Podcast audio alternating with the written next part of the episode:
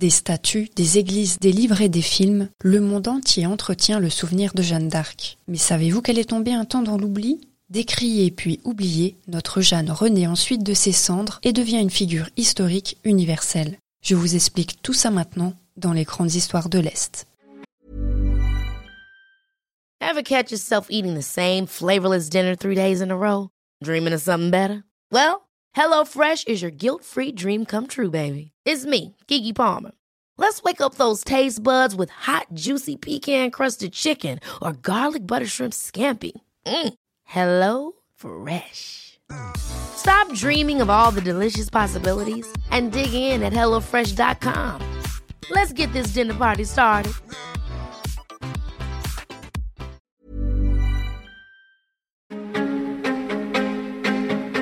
Je suis Emeline Tucot, je vous raconte en cinq épisodes comment Jeanne d'Arc est devenue la Lorraine la plus connue au monde. C'est la troisième saison des Grandes Histoires de l'Est.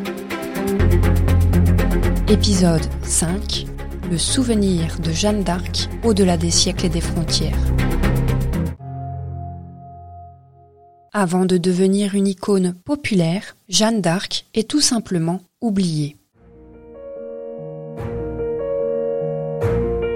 Son combat pour la France et sa détermination se perdent dans les méandres de l'histoire. Son absence dure un certain temps. Il faut attendre le dix-neuvième siècle pour qu'elle revienne sur le devant de la scène. Le souvenir de celle que l'on a réduite en cendres se répand alors dans le pays. Les romantiques et les républicains récupèrent son image. Ils voient en Jeanne d'Arc la fille du peuple oubliée par le roi et martyrisée par l'Église. À cette période, il y a un très fort patriotisme. La nation française prend de plus en plus d'importance et Jeanne d'Arc fait partie de ces personnages historiques qui sont pris comme symbole pour glorifier cette nation. Au dix-neuvième siècle, on va réétudier en fait l'histoire et on va chercher des, euh, on va dire des personnages tutélaires de cette histoire de France où la nation commence du coup à apparaître et à se créer. Aurélie Debrosse, responsable du service des publics pour le département des Vosges. Et donc des historiens comme notamment Jules Michelet vont euh, mettre en avant du coup des personnages historiques importants. Donc Jeanne d'Arc en fait partie, mais on retrouve aussi Vercingétorix, Clovis, Charlemagne, et cetera. Et Jeanne d'Arc du coup va sortir un petit peu du lot. C'est quand même une femme issue d'une famille euh, de paysans, alors de laboureurs certes, mais de, mais de paysans, et qui va partir quand même pour faire en sorte que le dauphin soit sacré roi de France. Donc c'est quand même une vie, une histoire qui est hors du commun. Les religieux réagissent et commencent aussi à la réhabiliter. mille huit cent soixante et onze. La France perd l'Alsace-Lorraine, ce qui renforce le sentiment de patriotisme. On a encore plus besoin de personnages forts comme Jeanne d'Arc pour guider la nation. Au fil des années, chaque camp continue de s'approprier Jeanne d'Arc en fonction de ses convictions. Dans un contexte anticlérical de plus en plus fort, de séparation entre l'Église et l'État, Jeanne est à la fois fille du peuple, révolutionnaire, restauratrice de la monarchie, de l'ordre divin, une sainte, ou encore l'incarnation du nationalisme. Au début du vingtième siècle, l'Église catholique finit par revenir sur son cas de victime de l'Inquisition.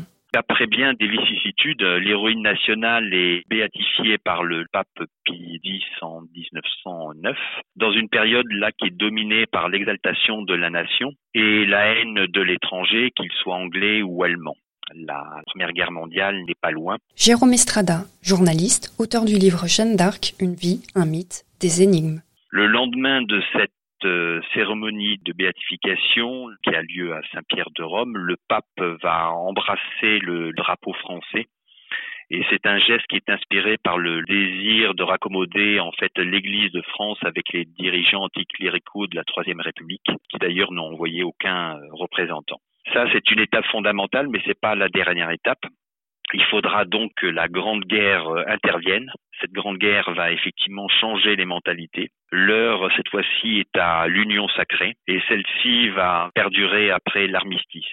Donc Jeanne va pouvoir être enfin canonisée par le pape Benoît quinze le seize mai dix-neuf cent vingt lors d'une fastueuse cérémonie qui se déroule au Vatican.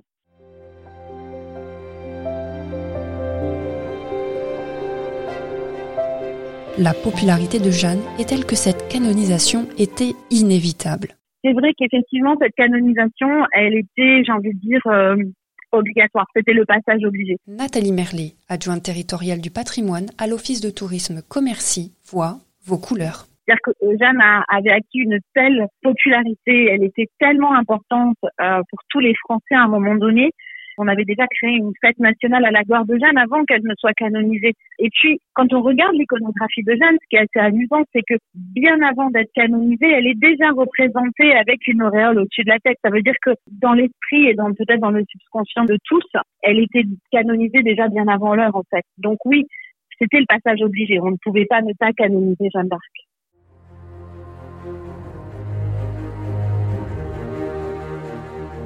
On construit alors des monuments religieux en souvenir de Jeanne d'Arc. L'un de ces lieux les plus emblématiques se trouve dans les Vosges, dans le village même où la jeune femme a réalisé ses premiers pas.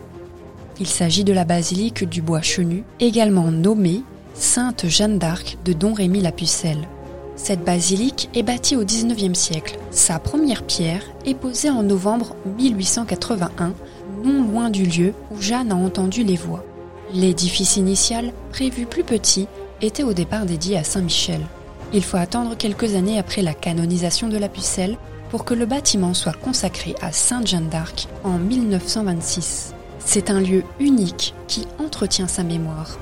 Si vous entrez à l'intérieur de la basilique, vous pourrez y découvrir huit toiles réalisées par Lionel Royer et qui retracent la vie de la jeune femme. Plusieurs statues à son effigie se dressent également sur le parvis de l'édifice religieux. La basilique de la Plaine-Baugienne n'est pas la seule à être dédiée à la Pucelle. À Lunéville, on trouve également une église nommée Sainte-Jeanne d'Arc. Il s'agit de la deuxième église du monde à avoir été placée sous son patronage après l'église Sainte-Jeanne d'Arc du Touquet-Paris-Plage. À cette époque, la Pucelle d'Orléans est béatifiée depuis trois ans, mais n'est pas encore canonisée. Celle qui était accusée de sorcellerie est finalement mise sur un piédestal. Les Anglais ont voulu la faire disparaître de la surface de la Terre, et pourtant, Jeanne d'Arc n'a jamais été aussi présente, et ça, partout dans le monde. Jeanne est un, un personnage très important dans le monde entier. Nathalie Merlet, adjointe territoriale du patrimoine à l'Office de tourisme Commercy, voit vos couleurs. On a des gens qui viennent effectivement euh, du Japon, euh, des États-Unis. On avait des gens qui étaient venus d'Afrique du Sud, des Brésiliens. On a vraiment des gens qui viennent du monde entier. Je me rappelle en fait euh, de touristes un jour qui m'ont dit euh, « Vous avez de la chance, vous, en France, vous avez Jeanne d'Arc. Nous, on aimerait bien avoir euh, aussi une Jeanne d'Arc. » Voilà, donc c'est, c'est assez étonnant, mais c'est vraiment un personnage à, à travers le monde. Euh, je crois qu'il est vraiment connu, euh, mais euh, partout en fait.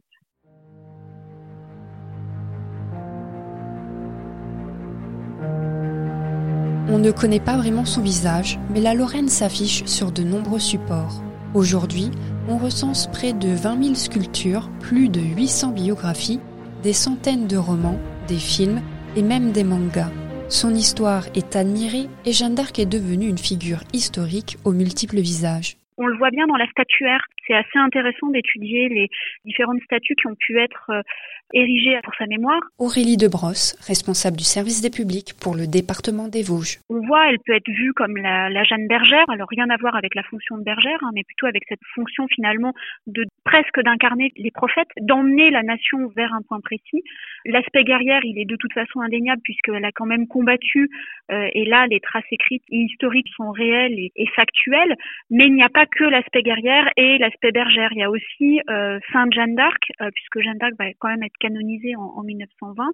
Et puis, c'est un personnage qui va aussi arborer d'autres casquettes. On peut tout à fait imaginer euh, l'angle Jeanne féministe, euh, Jeanne patriotique, euh, Jeanne comme euh, la muse, en fait, dans les différents domaines artistiques, que ce soit la peinture, la musique, l'opéra, le théâtre, euh, le cinéma. Et donc, c'est un personnage vraiment multifacette, et c'est ce qui en fait aussi un personnage extrêmement connu au niveau mondial.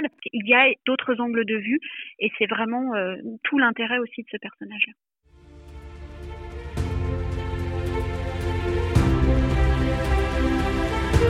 Son parcours inspire, il défie le temps et les frontières. Elle est en plus très intemporelle, c'est-à-dire que je crois qu'aujourd'hui, elle incarne tellement de valeurs et des valeurs qui sont... Euh, très différentes les unes des autres. Nathalie Merlet, adjointe territoriale du patrimoine à l'Office de tourisme Commercy, voit vos couleurs. Et je pense que finalement, toutes les populations, en fait, hein, qu'elles soient françaises ou étrangères, finalement, je crois qu'on peut se retrouver en Jeanne. Et je pense que c'est ça qui a fait de Jeanne euh, un personnage totalement intemporel et qui a traversé, en fait, euh, et les siècles et les frontières. Et je, je me dis toujours, finalement, elle est très, très vingt et unième siècle. Elle a une histoire qui est pas vieillotte, entre guillemets, hein, sans que ce soit péjoratif, mais elle a une histoire qui, finalement, a évolué avec le temps. Et, et je crois que le fait aussi de ne pas savoir comment elle était réellement, parce qu'on n'a pas le visage de Jeanne, hein, ça fait aussi que chacun peut l'imaginer comme il en a envie, peut se l'accaparer quelque part. Et, et je trouve que effectivement, c'est ce qui rend Jeanne totalement euh, intemporelle et incontournable dans l'histoire, je pense. Cette femme incroyable et mystérieuse bouscule les stéréotypes. Jeanne d'Arc casse les codes. De jeune femme des campagnes, elle est devenue prophète, guerrière, sainte. On peut également la voir comme féministe, patriote. Son histoire fascine et fait encore beaucoup parler. Jeanne d'Arc est devenue une figure historique universelle dont les Lorrains peuvent être fiers. C'était le cinquième et le dernier épisode des Grandes Histoires de l'Est consacré à Jeanne d'Arc. Tous les épisodes sont à écouter sur nos sites internet, celui de l'Est républicain, du Républicain-Lorrain et de Vosges Matin. À écouter également sur les plateformes de streaming comme Deezer et Spotify ou sur les plateformes de téléchargement comme Apple Podcast ou Podcast Addict. N'hésitez pas d'ailleurs à nous laisser une note, un commentaire et des étoiles sur ces plateformes de podcast. Pour en savoir plus, un livre sur lequel je me suis appuyée, Jeanne d'Arc, une vie, un mythe, des énigmes, édité par l'Est républicain, le Républicain-Lorrain et Vosges Matin. Merci et à bientôt pour de nouvelles grandes histoires de l'Est.